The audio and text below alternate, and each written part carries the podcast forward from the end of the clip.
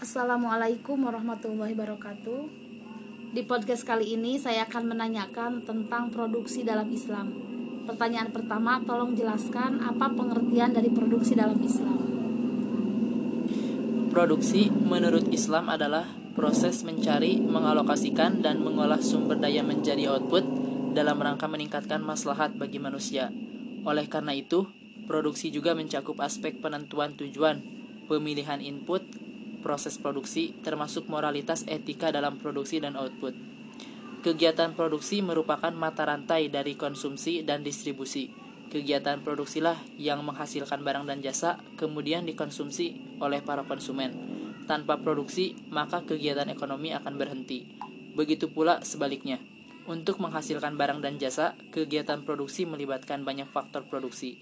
Dengan demikian, produksi berkaitan erat dengan bekerja yaitu suatu aktivitas yang dilakukan seseorang secara sungguh-sungguh dengan mengeluarkan seluruh potensinya untuk mencapai tujuan tertentu.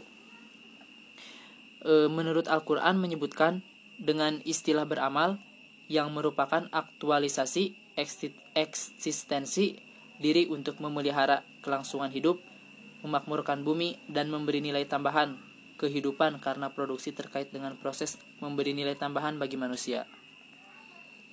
Pertanyaan selanjutnya, apa tujuan produksi dalam perspektif Islam? Untuk tujuan produksi, e, di sini ada menurut Islam mewujudkan kemaslahatan yang memaksimal dengan sumber daya yang tersedia, baik kemaslahatan itu berupa manfaat yang diterima langsung atau tidak langsung oleh konsumen. Manfaat langsung bagi produsen yaitu mendapatkan laba dan dan maslahat Sedangkan manfaat tidak langsung bagi produsen yaitu produsen hanya mendapatkan maslahat, yakni mendapatkan manfaat dan berkah. Seperti hanya memproduksi dengan kemungkinan tidak mendapatkan laba, tetapi telah memanfaatkan sumber daya yang telah dititipkan oleh Allah Subhanahu wa taala. Contohnya, membuka lapangan pekerjaan, memproduksi barang yang halal, memproduksi barang yang halal walaupun dengan biaya produksi yang lebih mahal dan belum tentu diminati oleh konsumen dan sebagainya secara spesifik eh, ekonom muslim menjelaskan tujuan kegiatan produksi sesuai ekonom Islam adalah meningkatkan kemaslahatan yang diwujudkan. Yang pertama ini memenuhi kebutuhan manusia hingga tingkat moderat. Yang kedua, menemukan kebutuhan masyarakat dan pemenuhannya. Dan yang ketiga, menyiapkan persediaan barang atau jasa di masa depan. Dan yang keempat di sini ada pemenuhan saran bagi kegiatan sosial dan ibadah kepada Allah Subhanahu wa taala. Pertanyaan selanjutnya, bagaimana konsep produksi dalam Al-Qur'an? Tolong dijelaskan.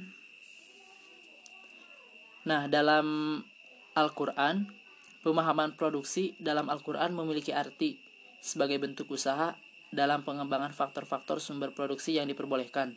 Sebagaimana di sini eh, dalam surat Al-Maidah ayat 87 yang artinya Hai orang-orang yang beriman janganlah kamu melampaui batas. Sesungguhnya Allah tidak menyukai orang-orang yang melampaui batas. Nah di sini eh, adapun arahan mengenai prinsip-prinsip produksi yang diber, yang diberikan Allah diberikan Al-Qur'an dan hadis. Yang pertama ini tugas manusia di muka bumi sebagai khalifah adalah memakmurkan bumi dengan ilmu dan amalnya. Allah menciptakan bumi dan langit beserta segala apa yang ada di antara keduanya, karena sifatnya Rahman dan Rohim dan Rohimnya. Karena sifat tersebut juga harus melandasi aktivitas manusia dan pemanfaatan bumi dan langit dan segala isinya. Nah, yang kedua, eh, di sini Islam selalu mendorong kemajuan di bidang produksi.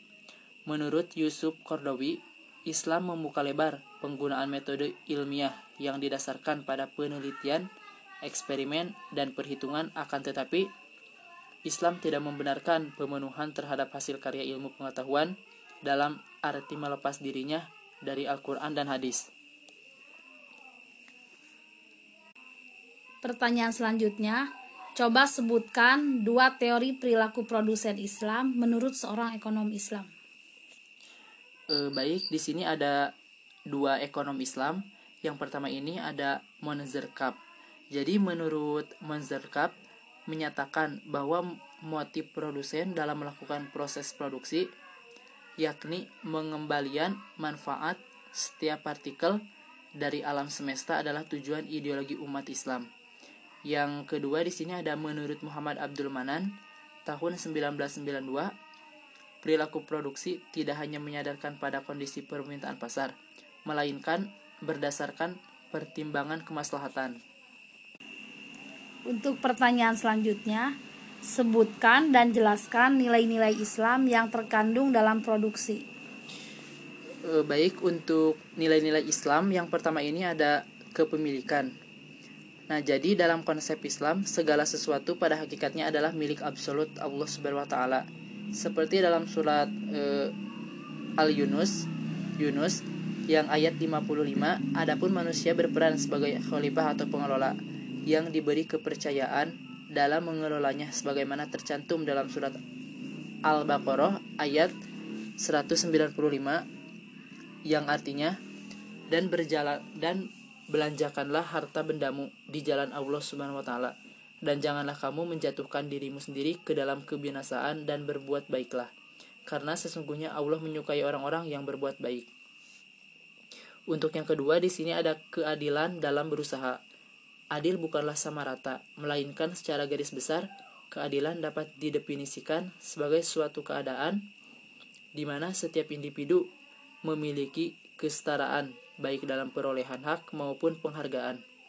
Dalam ajaran Islam, keadilan merupakan nilai paling mendasar sesuai dengan Al-Quran, ayat 5, surat Al-Ma'idah, ayat 8, Allah SWT berfirman, Wahai orang-orang yang beriman, jadilah kamu sebagai penegak keadilan ketika menjadi saksi dengan adil.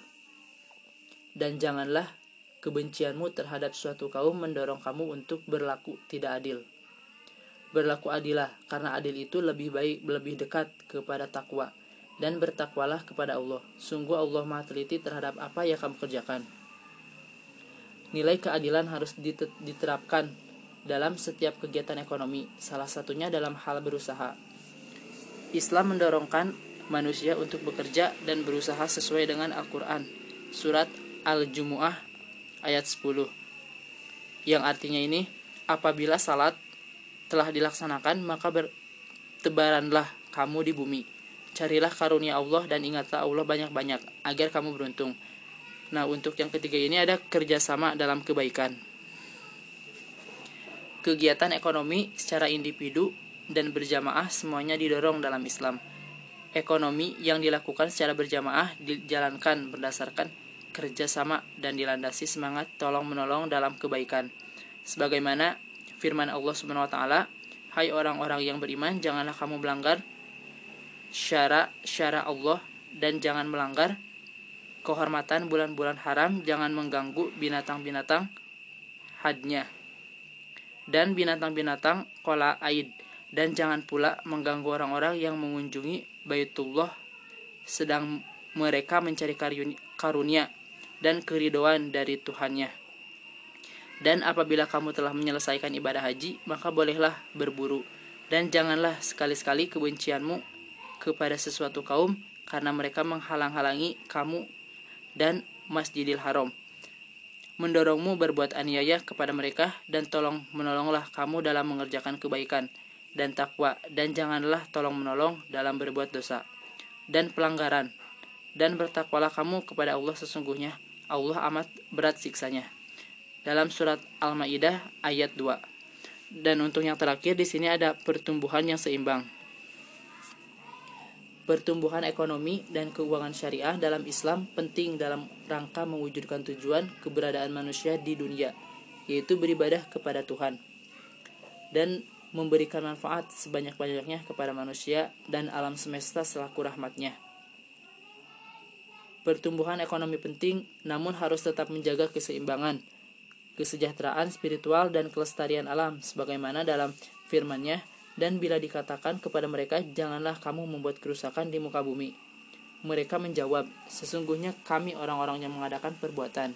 Surat Al-Baqarah ayat 11 Pertanyaan terakhir, Bagaimana konsep maslahat ini dapat diaplikasikan dalam perilaku produsen? E, jadi e, maslahat ini terdiri dari dua komponen yaitu manfaat dan berkah. Bagi produsen yang menaruh perhatian pada keuntungan atau laba, maka laba ini merupakan salah satu wujud manfaat material atau mal. Meskipun demikian, laba dapat dipergunakan untuk mewujudkan maslahat maslahat fisik, intelektual, maupun sosial.